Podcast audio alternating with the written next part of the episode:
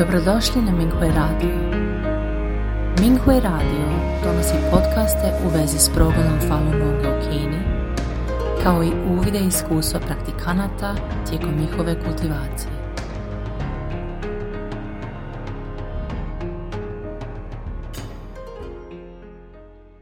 Slijedi članak o tradicionalnoj kulturi, kojeg je napisao Čihui pod naslovom Vrlina u štedljivosti. Uvodno poglavlje Utjecajni mediji puni su priča o životnom stilu bogatih slavnih osoba, poput onih koje voze sportske automobile, o njihovim prekrasnim vilama, tko od njih je imao najekstravagantnije vjenčanje i tako dalje. Štedljivost ili ekonomska promišljenost općenito se ne promiče kao nešto čemu bogati i uspješni teže, već nešto što se mora činiti kada sebi nešto ne možete priuštiti.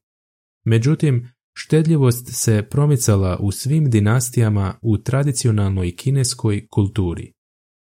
To nije bilo zato što je u davnim vremenima bilo manje materijalnih udobnosti, pa je to ljude tjeralo da budu štedljiviji, već zato što se na štedljivost gledalo kao na vrlinu, a ne kao na ekonomsku potrebu. Prema Zuo Shuan, početak citata, štedljivost je uobičajena vrlina, dok je rastrošnost veliko zlo. Kraj citata. Zuo Shuan, također poznat kao komentari Zuoa, drevna je kineska pripovjedna povijest u kineskoj kronici proljetni i jesenski anali, koja pokriva razdoblje od 722. do 468. prije Krista. Sima Guang, veliki konfucijevac iz dinastije Sjeverni Song, rekao je da svi čestiti ljudi prakticiraju štednju, jer takvi ljudi imaju manje želja. Osoba s malo želja neće biti vođena vanjskim stvarima, tako da može djelovati s integritetom i moralom. Takvi ljudi imaju tendenciju biti štedljivi u svom svakodnevnom životu, kako bi osigurali dobrobit svoje obitelji i obraćaju pažnju na svoje ponašanje kako bi izbjegli grijeh.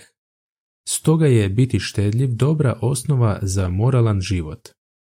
Rasipnost sa druge strane dovodi do više želja, a čovjek sa više želja žudi za bogatstvom i položajem, što će uništiti njegov moral i donijeti katastrofe. Ekstravagantni ljudi obično su pohlepni i rastrošni. Spremni su primiti mito i najvjerojatnije bi u svakodnevnom životu težili za tuđim stvarima. Zbog toga se rastrošnost smatra velikim grijehom. Prvo poglavlje. Ekstravagantno kućanstvo sigurno će propasti. Prema Guo Yu, klasičnoj povijesnoj knjizi o osam država u razdoblju proljeća i jeseni, u osmoj godini vladavine kralja Dinga iz Džua, kralj je poslao vojvodu Kang iz Liua kao izaslanika u državu Lu. Vojvoda je visokim dužnosnicima uručio prigodne darove. Primijetio je da su dva dužnosnika Ji Wenzi i Meng Xianzi bili skromni i štedljivi, dok su druga dva, Shusun Xuanzi i Dong Menzi, bili prilično ekstravagantni. Kad se vratio kući, kralj ga je upitao koji su dužnosnici u državi Lu čestiti.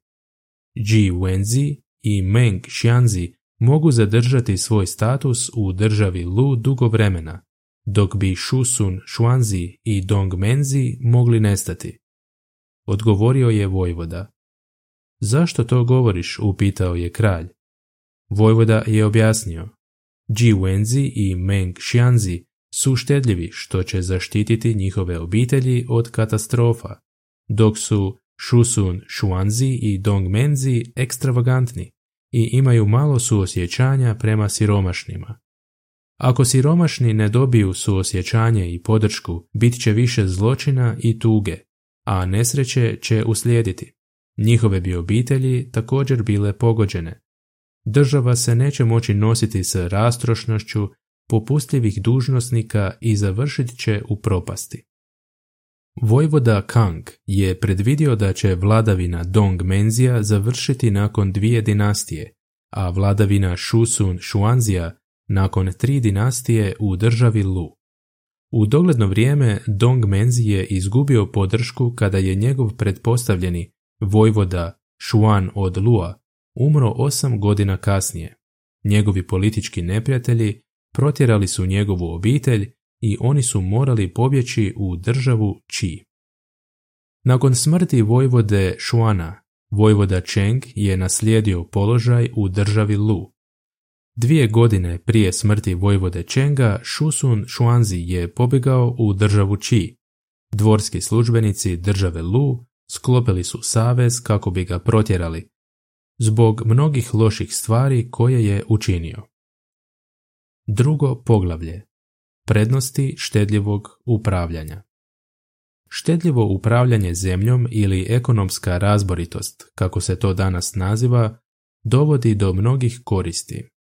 Prema Shi Ji, povijesni zapisi, za vrijeme cara Pinga iz dinastije Han, carica Udovica izdala je ukaz u kojem je stajalo.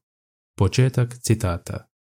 Način upravljanja zemljom je prvo učiniti ljude uspješnim, a ključ za postizanje toga je prakticiranje štedljivosti. Kad je zemlja uspješna, čestitom kralju ništa nije važnije od štedljivosti. Ako se ljudi obrazuju s vrlinom štedljivosti, tada će se uspostaviti fina društvena hijerarhija. Pojačat će se ljubaznost među rođacima, a glavni uzrok sporova i tužbi će nestati. To je temelj narodnog napretka i način upravljanja zemljom bez kazne. Kako da se ne trudimo to provesti u praksi? Kraj citata. U ukazu je nadalje rečeno. Početak citata. Među ministrima Gong Sun Hong, markiz od Pingina, najbolji je u prakticiranju štednje. Olako shvaća novac i cijeni dobronamjernost i pravednost. On je kancelar, a ipak noću koristi pamučni poplun umjesto svilenog. A za svaki obrok ima samo jedno mesno jelo i smeđu rižu. Svu svoju plaću koristi za ugošćavanje čestitih ljudi i gostiju, ne ostavljajući za sebe višak novca.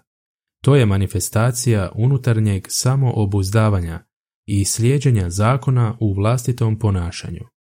Kraj citata.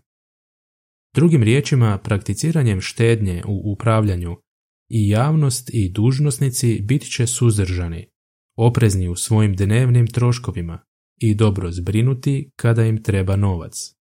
Neće pronevjeriti javna sredstva niti primati mito i bit će velikodušni u pomaganju drugima.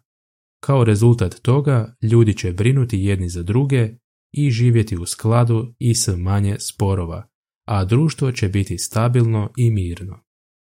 Zaključno poglavlje Štedljivost se ne mora nužno odnositi na siromaštvo ili malo davanja. Štedljivi ljudi ne moraju nužno imati malo novca ili se ponašati škrto. Naprotiv, oni shvaćaju da je biti štedljiv vrlina. Mnogi ljudi koji su štedljivi u svakodnevnom životu znaju kako uživati, cijene prirodu i dobru hranu, spremni su podijeliti ono što imaju i pomoći drugima. To je zato što čestito ponašanje sadrži elemente božanstvenosti, obzirnosti prema drugima i nesebičnosti. Štedivi ljudi nisu opsjednuti uživanjem i užicima i mogu biti jaki bez želja tako da se mogu ponašati ispravno u svakodnevnom životu i u kultiviranju morala. Ekstravagantni ljudi imaju tendenciju da budu opsjednuti materijalnim težnjama, pohlepni su, pa čak i koriste neprikladna sredstva za traženje novca, čime sebi na kraju donose katastrofe. U današnjoj Kini komunistička partija Kine namjerno je uništila tradicionalni moral kineskog naroda, i poticala ih da traže luksus, budu ekstravagantni, pokvareni i promiskuitetni. Kao rezultat toga, mnogi ljudi provode svoje živote u potrazi za slavom i bogatstvom, izlažući se opasnostima kao posljedici neobuzdane težnje za materijalnom udobnošću i pohlepom. Povijest pokazuje da vrlina nije samo neophodna za osobni napredak, već je i kamen temeljac stabilne zemlje i društva. Dobrodošli na Minghui Radio.